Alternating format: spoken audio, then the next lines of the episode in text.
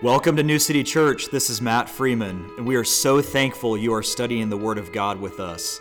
Jesus founded New City after our forever home, the New Jerusalem from Revelation 21. He wrote our mission statement to foster, strengthen, and grow an unashamed bride looking for Jesus' return. Let's lean completely on the anointing of the Holy Spirit to teach us all things from 1 John 2:27. God is so eager to teach you the depth of His Word. Enjoy the study. All right, good morning, everybody. We're going to dive in to the greatest book ever written, the Bible. It's going to be awesome. Uh, let's open up with a word of prayer and we'll get started here. Lord, we thank you again for this time together. God, we just pray that as we open up your word, which is the foundation for our entire lives, that, Lord, you would speak to us in a mighty way, that, God, you would use your word to wash over our minds, to transform our minds, to transform our lives, to shape us and mold us, Lord, as the perfect craftsman that you are. And God, I pray that your word would refine us, and that, Lord, in this year, in 2024, as we walk, that, Lord, your word would burn away anything in our lives that should not be there. And we thank you for this time together, and we worship you, King Jesus. Teach us by the anointing of your Holy Spirit. In your name we pray. Amen. Amen. Amen. All right, so Zechariah 12, you know, this starts the, the next section of Zechariah, and the last three chapters, 12, 13, and 14, all chronicle the second coming of Christ. And what's going to be pretty fascinating today is chapter 12 covers the siege in Jerusalem and what's going on there. And see if I can get this working. The siege in Jerusalem and what's happening is the siege of Jerusalem is being set up and Jesus returns to take to wipe it out, right? The armies of the world are gathered together against the Lord and against his anointed, and he returns and wipes out all of these armies. Well, the book opens up in one verse and describes who Jesus is. And what I want to do today is stay on this one verse of what God declares because there's so much in this one verse, and it's so deep and it's all over the Bible of what the Lord declares about our King, about Jesus. And so as we're diving in here, hopefully, I don't know if this is working or not. This may not work, Cody. I'll give you the thumbs up, okay? Just go to the next slide. and what the Lord's declaring here is that Jesus is the creator. And it's going to be pretty remarkable because in this one verse, there are three attributes of the Lord that are described. And we're going to study those throughout the Bible, these three attributes of God.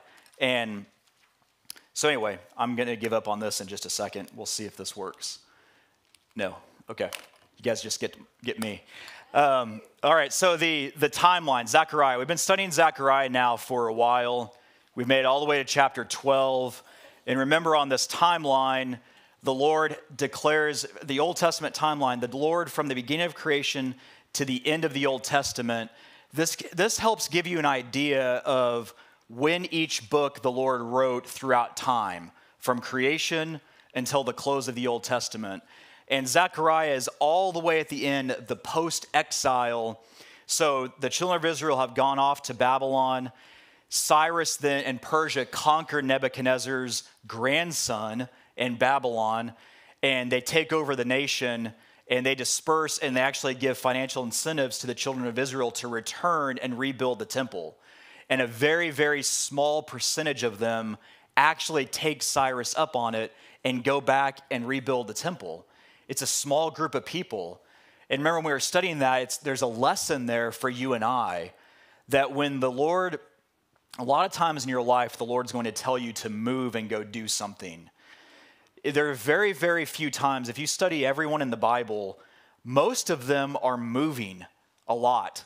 They're going somewhere, go over here, go do this, go speak to this people. And that doesn't necessarily mean that you're moving geographically, sometimes it can be. But a lot of times the Lord says, move or go do something. And today in our world, very, very few Christians actually take that leap of faith and go out there and start moving and trying to find a way to serve the king in a, in a better way.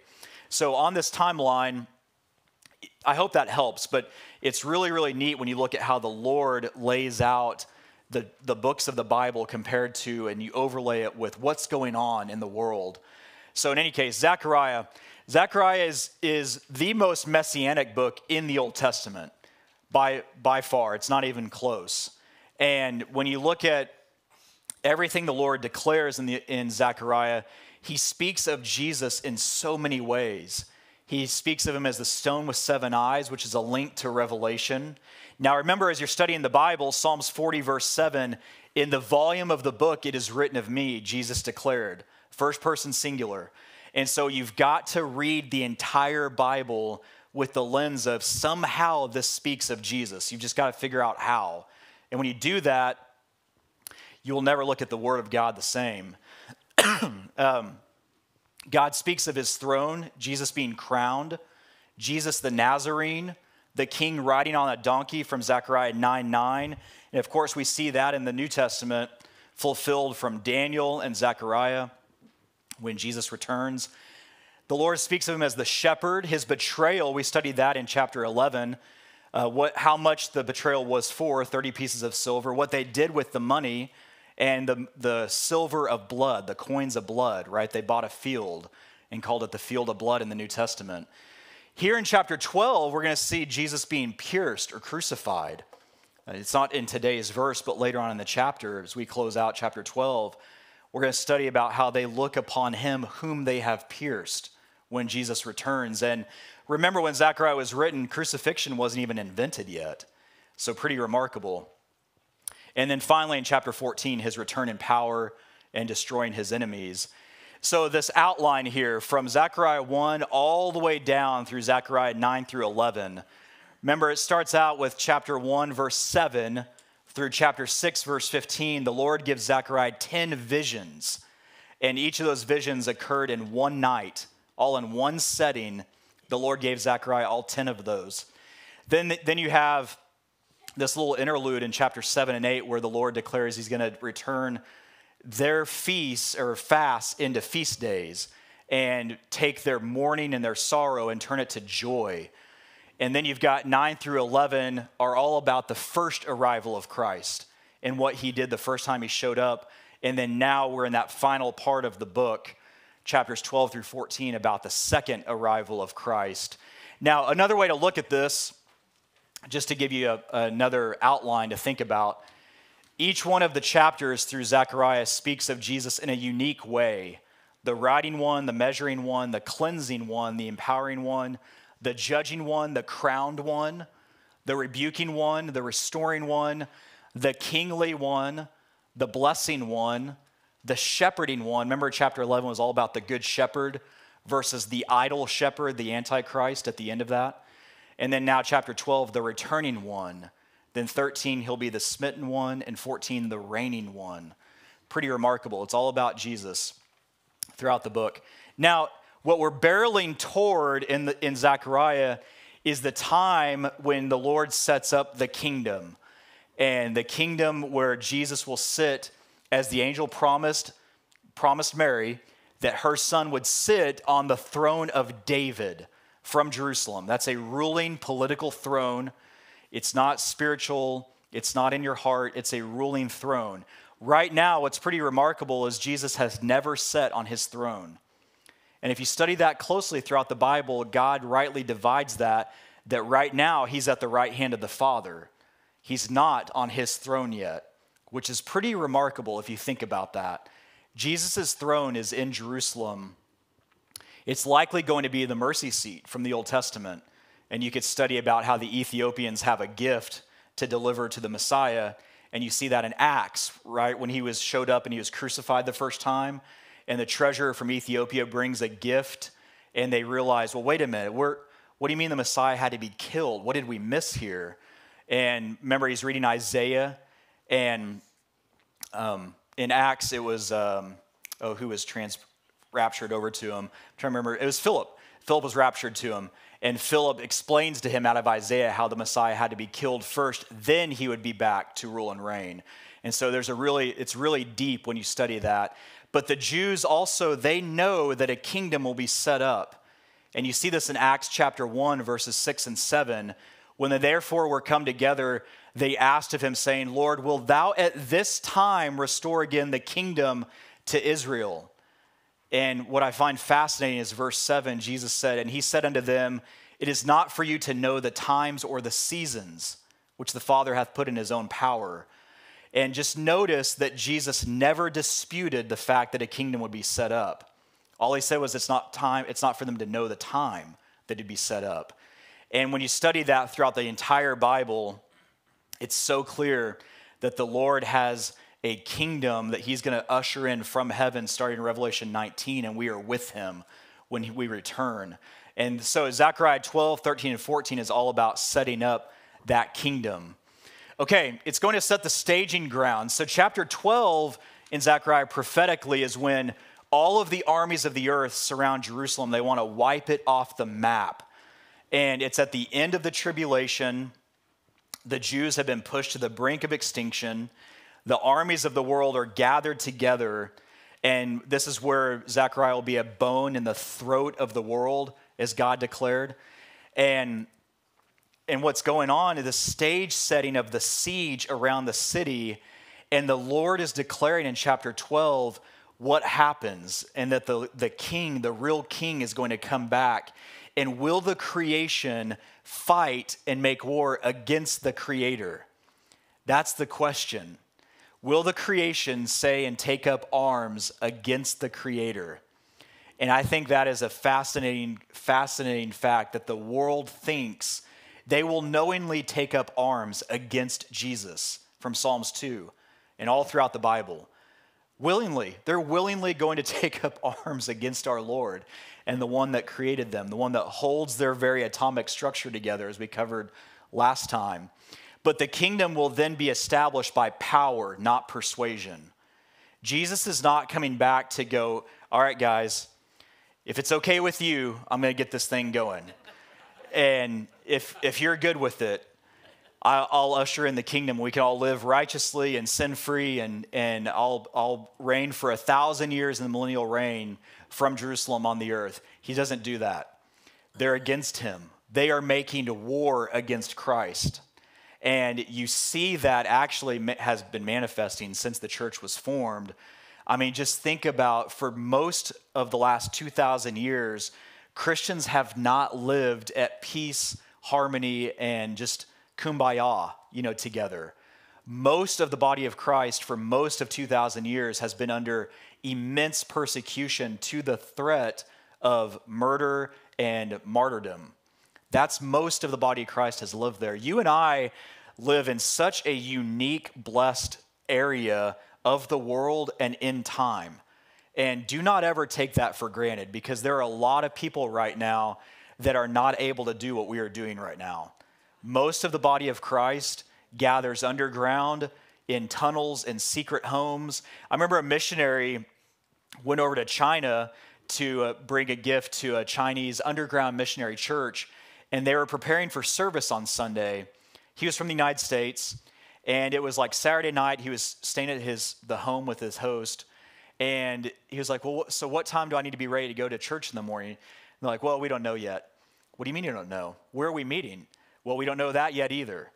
And and he was kind of it kind of took him back, right? What do you mean? We don't have like 9:30. We're meeting at this address, and we're we're all here to have coffee set up and and he said, Oh, no, we all just pray, and the Holy Spirit in the morning shows us where to go and when to be there and how to get there.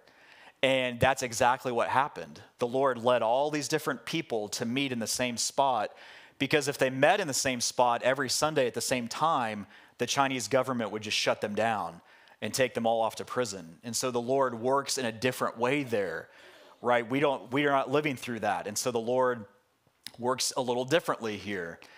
But Jesus, Jesus is going to come back and set that all straight to the point that if you don't come and worship him, uh, there's a punishment on your nation in the millennium. We've studied that a little bit.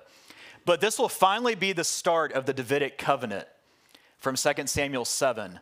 Now, when you study the Davidic covenant throughout the Bible, God has declared to David that his offspring will sit on the throne and have a kingdom established forever, not just a little, little bit of time, not for a thousand years, forever. The thousand year millennial reign starts that. Jesus doesn't just reign for the thousand years, the thousand years is him working out some things on the earth. And for us, it will be the start of eternity. For the people living through the tribulation, it will be the start of a thousand years on earth, then eternity for them afterwards. And we've studied that prophetically a lot. But look at 2 Samuel 7, verse 12. And when thy days be fulfilled, and thou shalt sleep with thy fathers, I will set up thy seed after thee, which shall proceed out of thy bowels, and I will establish his kingdom. He shall build an house for my name, and I will establish the throne of his kingdom forever. That's the Lord speaking of Jesus coming out of the bowels of David and establishing his throne forever. And so you have the Davidic covenant. There are a lot of covenants in the Bible if you study this. The Abrahamic covenant is the land grant to Israel from the river Euphrates in Iraq to the river Nile in Egypt. God made that covenant with Abraham. There's no condition on it. And they will occupy all of that land at some point. They aren't right now, but they will. God, God declared it. He confirmed it again to Isaac and Jacob, and then to Moses and the 12 tribes, and over and over. And even though it hasn't happened in our lifetime yet, doesn't mean it won't. And so you've got to take, take God at His word. He means exactly what He says. You know, sometimes our, our distortion is, well, it hasn't happened quick enough, and we get impatient and we want things to speed up. Just be patient. All right, chapter 12 is going to present a lot of, there's a lot of material in chapter 12. And we're going to cover the opening verse today. But the world confederacy against Jerusalem, the victory of God's people empowered of the Lord, the conviction of Israel nationally by the Spirit of God. Now, that's going to be fascinating when we study that. The presentation of Christ as their rejected Messiah, the National Day of Atonement, the cleansing of the hearts of the nation and washing the house of David the purging of the land from idolatry and false prophets. That will finally happen.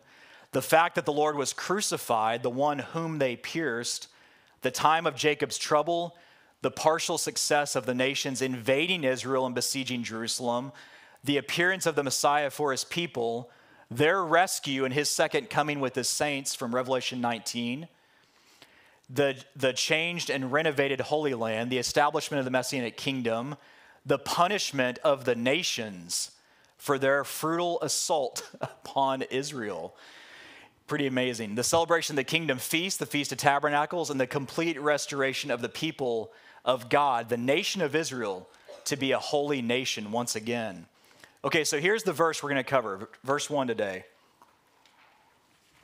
It opens up and says, The burden of the word of the Lord. Now, any, anywhere you see in the Bible that there's a burden, that God says something in His Word and He opens it up with the burden, the burden of the Word of the Lord. This is something heavy.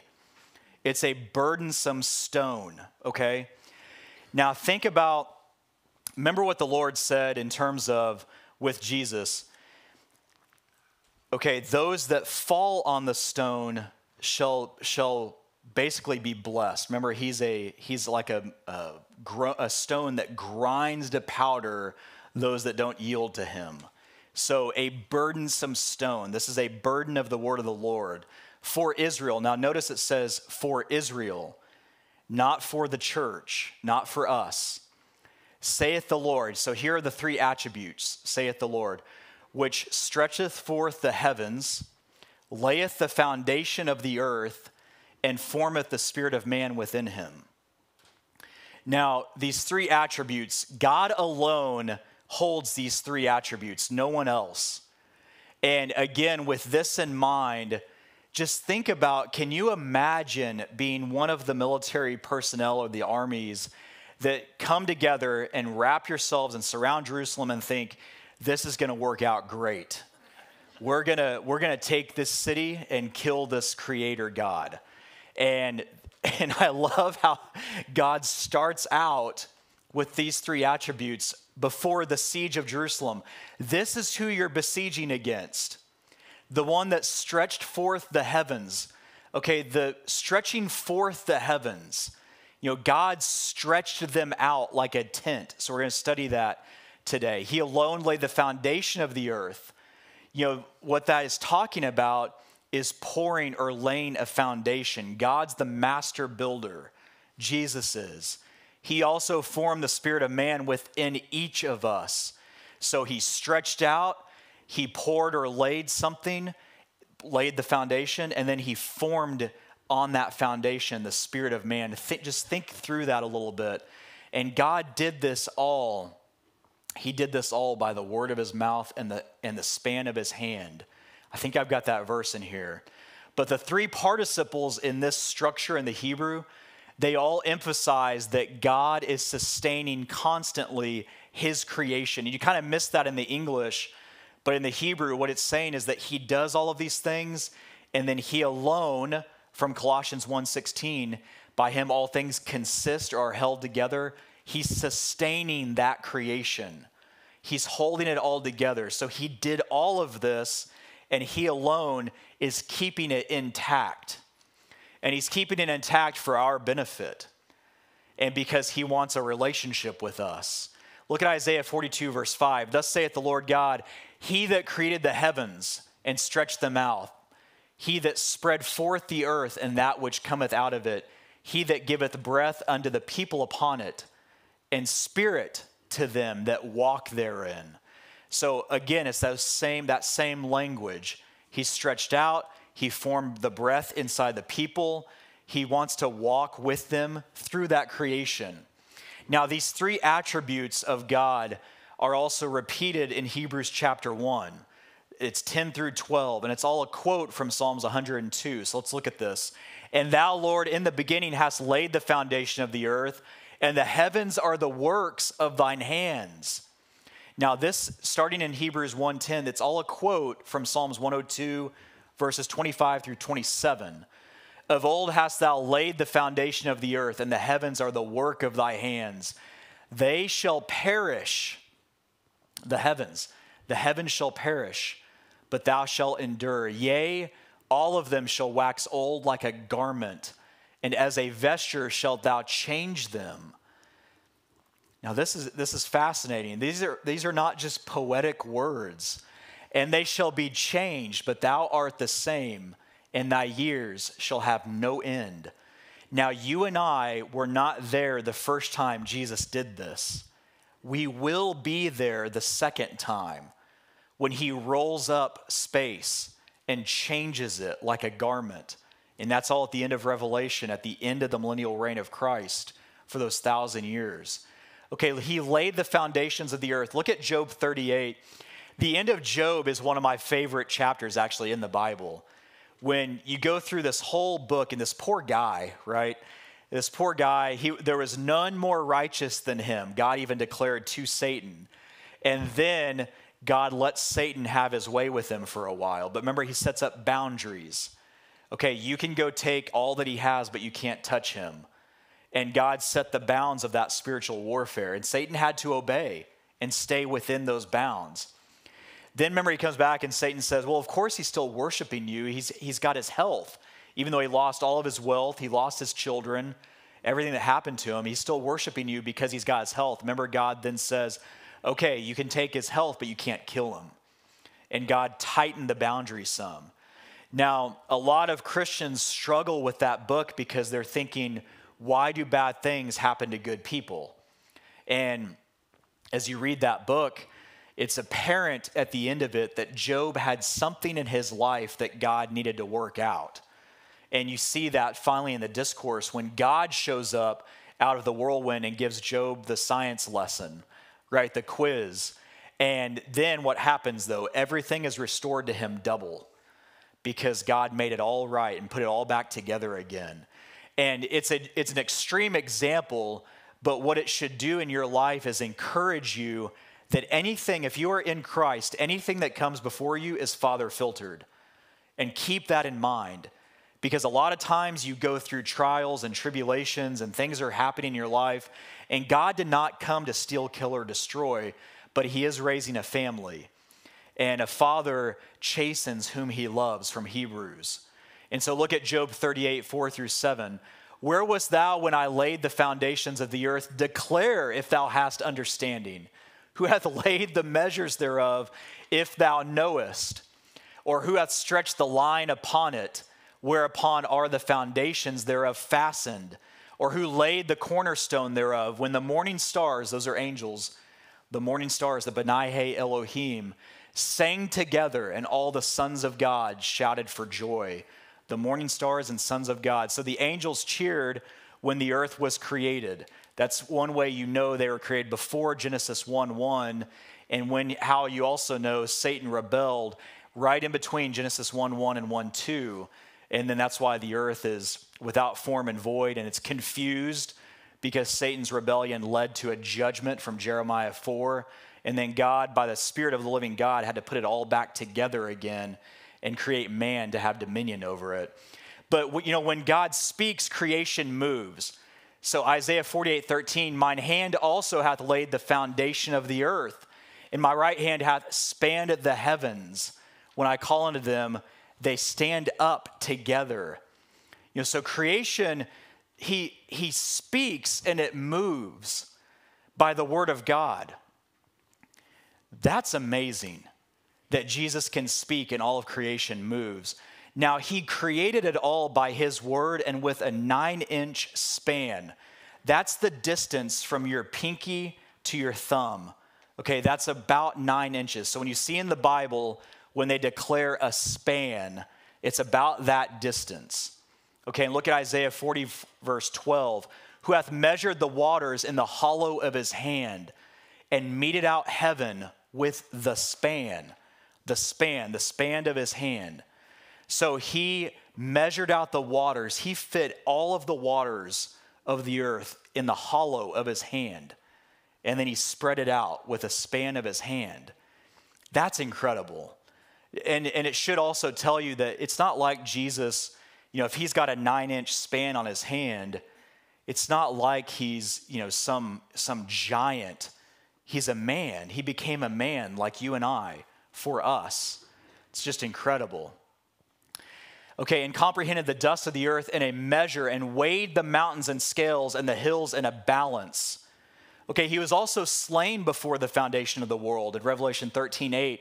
And all that dwell upon the earth shall worship him, whose names are not written in the book of life of the Lamb slain from the foundation of the world. So he was slain before that. You can go ahead, Cody. Okay, the foundations of the earth can be out of order. All right, Psalms 82, verse 5. They know not, neither will they understand. They walk on in darkness. All the foundations of the earth are out of course. Now, remember in the tribulation, God actually takes the earth and moves it out of its place, out of its orbit. He moves it out. And he likely probably tilts the axis again, like he did in the days of Noah which is why we have ice caps. Uh, the, Earth's, the Earth's axis should be straight up and down, and if it were, we would have a universal temperature like before the flood of Noah. But he tilted the Earth, and that's part of how the waters overflowed the entire Earth. The oceans were, sh- were shook, basically, when he did that. And if you thought the earthquakes the other day were felt bad, just imagine when Jesus himself, with that nine inch span, takes the earth and just moves it out of orbit. And it's wobbling around, according to Isaiah, like a drunkard. And it's just moving around. That's why they don't know the time in the tribulation. They don't know the day nor the hour because there's no consistency to the sun rising and setting. It's also why the Antichrist seeks to change times and seasons from Daniel because time is different then. Uh, we won't be able to track it. Okay, so the bounds of the sea were established when the foundations were appointed. That's from Proverbs 8:29. When he gave to the sea his decree that the waters should not pass his commandment when he appointed the foundations of the earth. You know, so don't, don't worry about rising tides or you know, global warming, ice caps melting, anything like that. Proverbs says he's, de- he's made a decree and set the bounds of the sea that they should not pass. And sure enough, high tide and low tide is pretty much in the same place uh, for as long as we've been tracking it. Now, this is an engineering statement, appointed the foundations of the earth, because when you design it, when you design a foundation, you design it for a load in every direction vertical, horizontal, any stress, any overturning moment on it. If any of you had statics or dynamics in college, you have an overturning moment. But God designed the foundations of the earth for that. And they're going to shake, according to Isaiah 24, verse 18.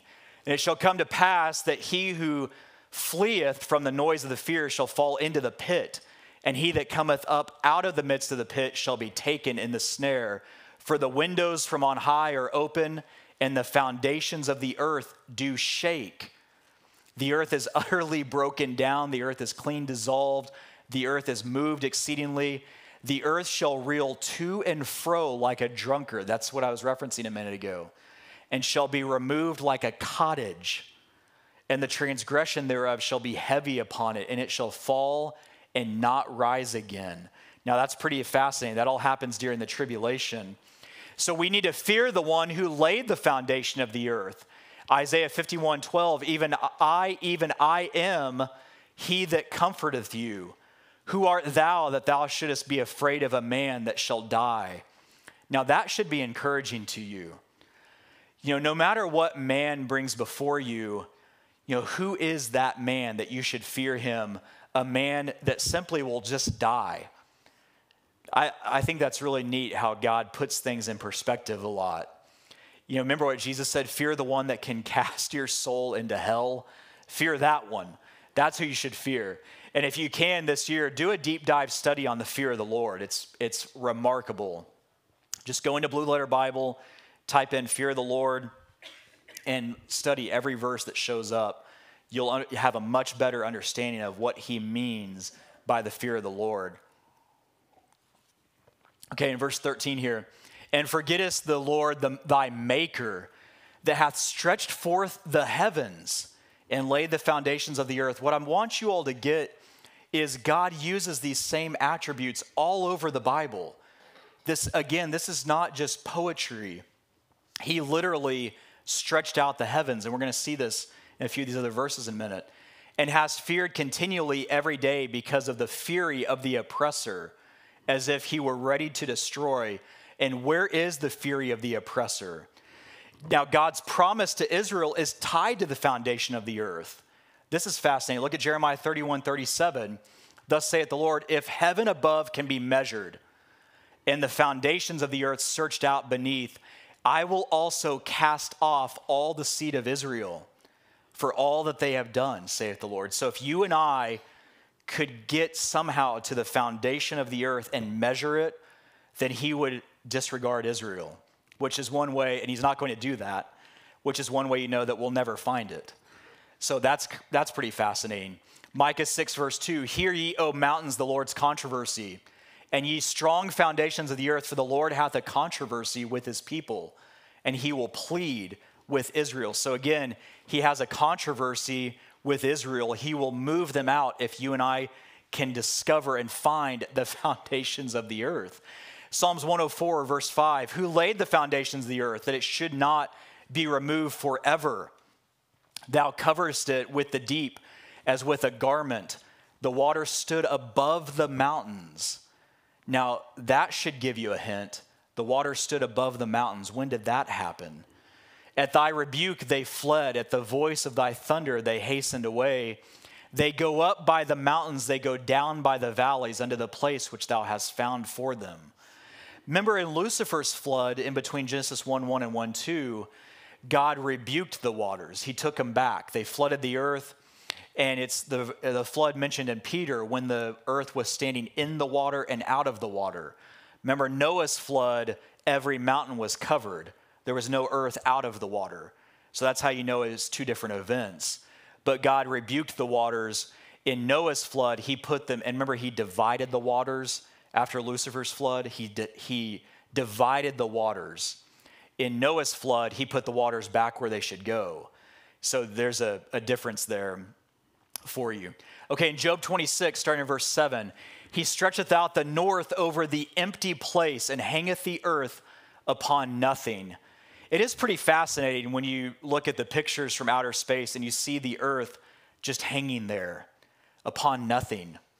Isn't that fascinating? And God declared that in Job 26 long before, long before we ever had any pictures to show that. He bindeth up the waters in his thick clouds, and the cloud is not rent under them. You know, think about how much water weighs.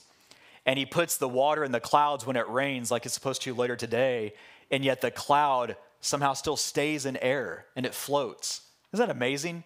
You think about how heavy water is? And he bindeth, the, bindeth up the waters in his thick clouds, and the clouds is not rent under them. In Job 26, verse 8, he holdeth back the face of his throne and spreadeth his cloud upon it. He hath compassed the waters with bounds until the day and night come to an end. The pillars of heaven tremble and are astonished at his reproof. He divideth the sea with his power, and by his understanding he smiteth through the proud. Now that's pretty remarkable because by his understanding he smiteth through the proud. Now the heavens are the works of his hands and declare his glory. Remember Psalms 19, verse 1? The heavens declare the glory of God, and the firmament showeth his handiwork. Now, God is making a reference here, if you've never studied this, to the Mazzaroth in the Hebrew, are 12 constellations that Satan has taken and twisted into what we know today as the zodiac. They actually were placed there by God to declare his glory, and they lay out the gospel from the, from the virgin Virgo to the line of the tribe of Judah, Leo the lion, as we call it today. They actually lay out the gospel in the stars. And that's what God declared in Psalms 19, verse 1. And unfortunately, like everything that God does, Satan takes it and twists it into something evil to, to fortune telling and horoscopes. And it's all demonic, you know, is what, how he's twisted it. And he, and he puts pagan Babylonian names with it. But if you go back to the roots of it, it lays out the entire gospel of Jesus from a virgin to come and be born and to die for us to the line of the tribe of Judah coming back to rule and reign. And that's pretty cool. So if you ever if you've ever studied that, you can look up some things about the Hebrew Mazzaroth and how it was the gospel all the way back to the days of Adam. But in Job 31, uh, verse chapter 38, verse 31, canst thou bind the sweet influences of the Pleiades or loose the bands of Orion? Canst thou bring forth, and here it is, the Mazzaroth in his season? So, see, God has a reference to it in Job 38. Or canst thou guide Arcturus with his sons? Now, binding the sweet influences of the Pleiades in Job 38, that grouping of stars, it's a grouping of seven stars that it's the only grouping of stars in our galaxy that are bound together by gravity. Every other star is bound together by electromagnetism not gravity. And we didn't discover that until around the 1500s. Uh, it, was, it was about 500 years ago they discovered that in science. And here he declared it all along. Can you bind those together yourselves? You know, isn't that so cool? Job is one of the neatest science books in the Bible. Okay, Psalms 97, verse 6 The heavens declare that his righteousness, and all the people see his glory. You know, creation alone is enough to hold you and I accountable and that's what Romans 1 is all about.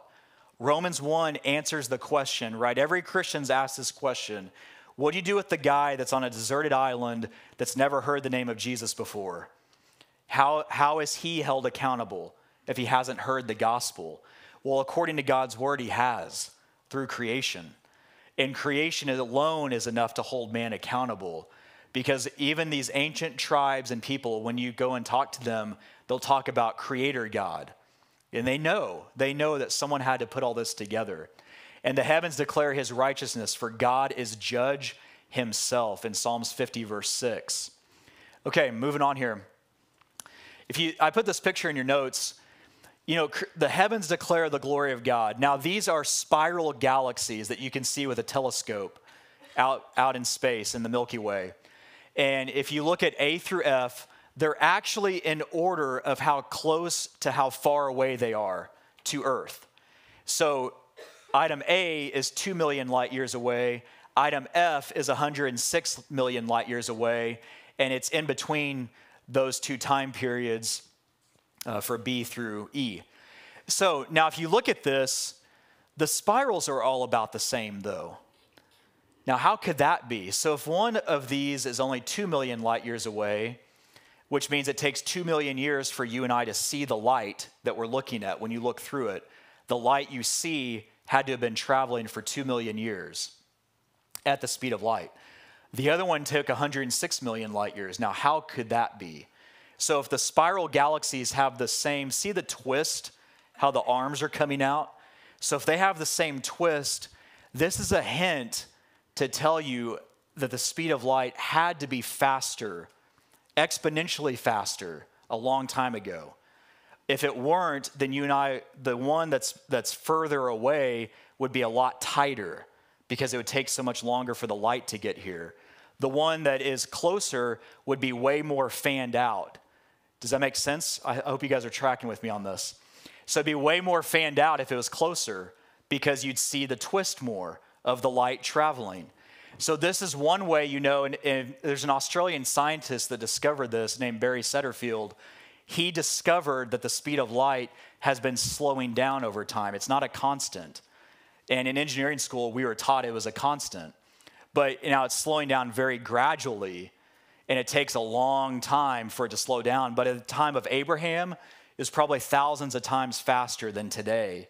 And it could explain a lot in the physics of the Old Testament for the longevity of life, the way the earth was, all of those things. So I just think that's fascinating. But the heavens declare the glory of God. Okay, in Hebrews uh, verse 11 here, they shall perish, but thou remainest, and they shall wax old as doth a garment. So the heavens perishing ultimately. This is in 2 Peter 3. But the day of the Lord will come as a thief in the night, in the which the heavens shall pass away with a great noise, and the elements melt with a fervent heat. So remember, Jesus is holding it all together. And when he lets go, those heavens will melt away, and he's going to roll them up like a garment and put them aside. And you and I get to watch Jesus create yet again for a new heaven and a new earth. Seeing then that all these things shall be dissolved, what manner of persons ought ye to be in all holy conversation and godliness? That's a sobering verse if you think about it. Looking for and hastening unto the coming of the day of, the, of God, wherein the heavens bring, being on fire shall be dissolved, and the elements shall melt with a fervent heat. Do you know that you can hasten the coming of, the, of Jesus? Hastening the coming of the day of God. I think that's pretty fascinating. So, how do you hasten it? Well, get people saved and in the ark for, for starters.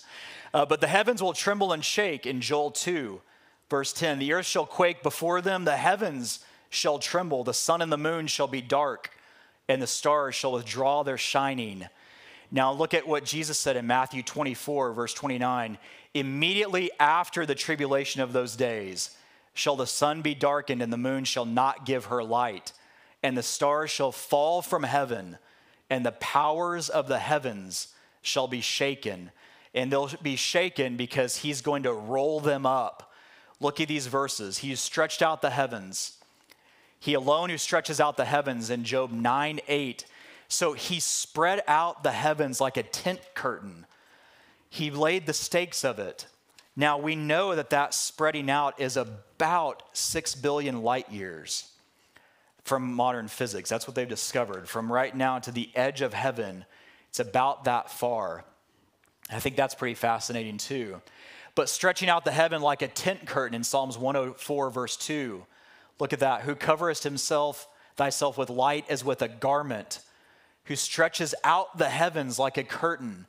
These are all physics statements. I just want all of you to get, when you're reading this in your Bible, I want you to realize the gravity and the science behind what God is saying. These aren't just, you know, poetic things. This is he's the master builder that did this.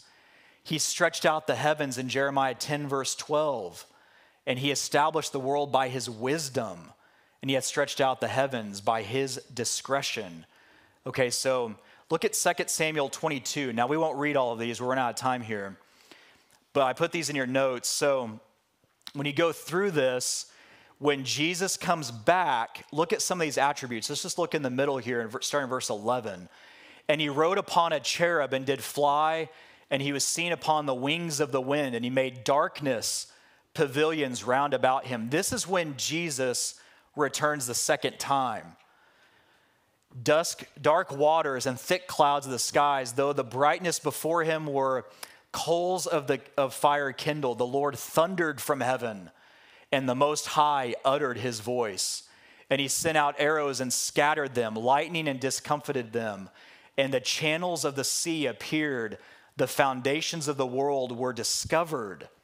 Okay, so at some point they will be discovered, but that happens when Jesus returns. At the rebuking of the Lord, at the blast of the breath of his nostrils. So when he, the siege that sets up in Zechariah 12 that we're going to study next week, that whole siege, the Creator rides in and he unfolds the foundations of the earth. Darkness is about him because he's going to war. He's not coming to bring light, he's going to war. And we're going to be with him. There's going to be thundering and lightnings and smoke and fire. And Jesus rides in and just melts away those armies. It's not even really a war, it's a staging ground. But he stretched out the heavens, and then at the end of the thousand year reign, Jesus folds them up. Look at Job 37, verse 18. Hast thou with him spread out the sky, which is strong, and as a molten looking glass? In Psalms 18, verse 8, there went up a smoke out of his nostrils, and fire out of his mouth devoured. Coals were kindled by it.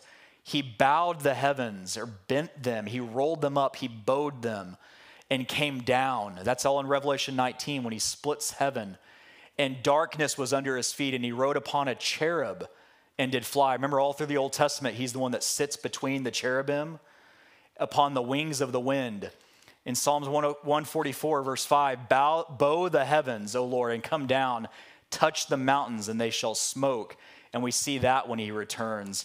In Isaiah 44, verse 42, thus saith the Lord, my Redeemer, and he that formed thee from the womb, I am the Lord that maketh all things, that stretcheth forth the heavens alone, and spreadeth abroad the earth by myself.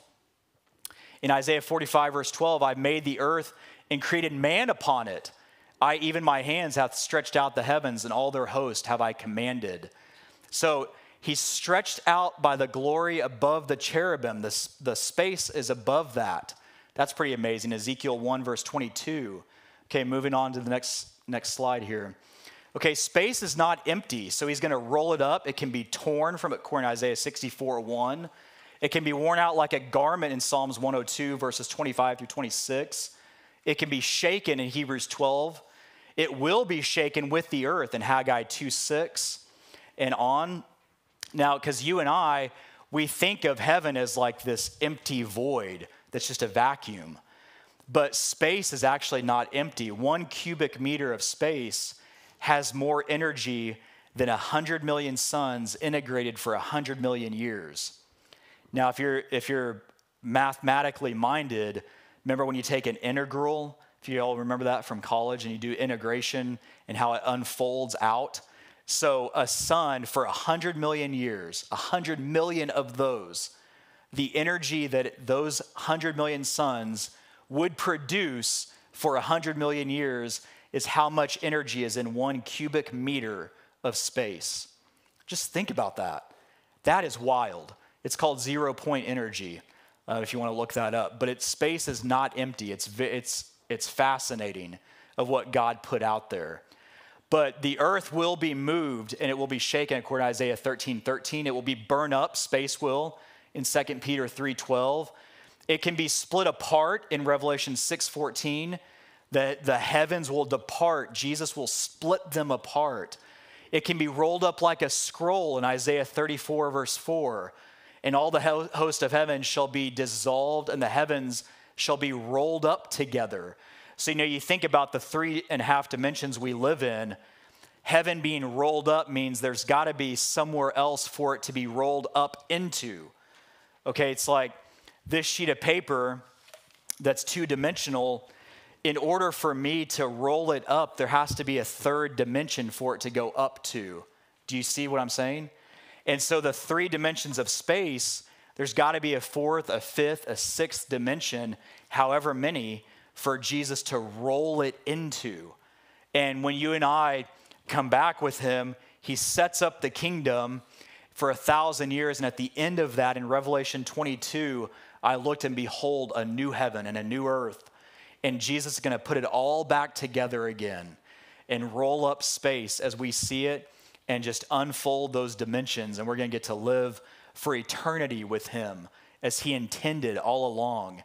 In all of that, God is declaring to these armies that are trying to besiege Jerusalem before He comes back that He did all of this. He created it all. And look at you all trying to take up arms and war against me.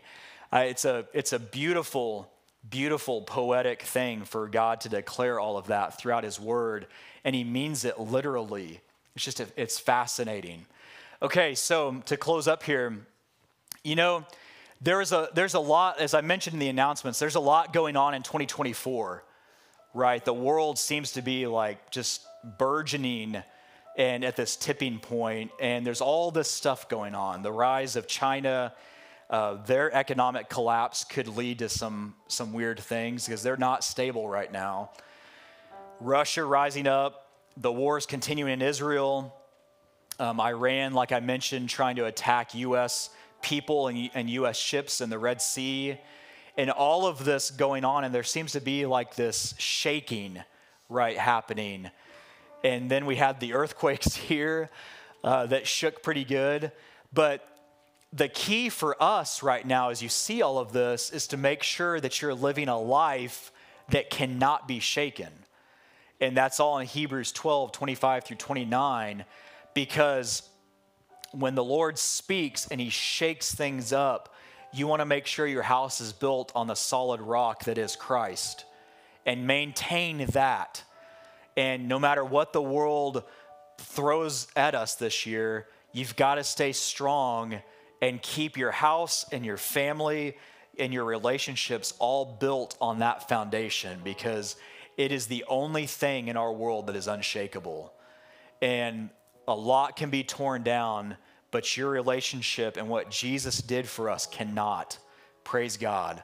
And I'm so thankful that He gives us the opportunity to build on that house. So if you're watching this, if you're here today and you're not saved, you've got to first be born again. Be born again, and then according to 1 Corinthians 3, you will be able to build on that foundation that is Christ and build a life that is glorifying to Him.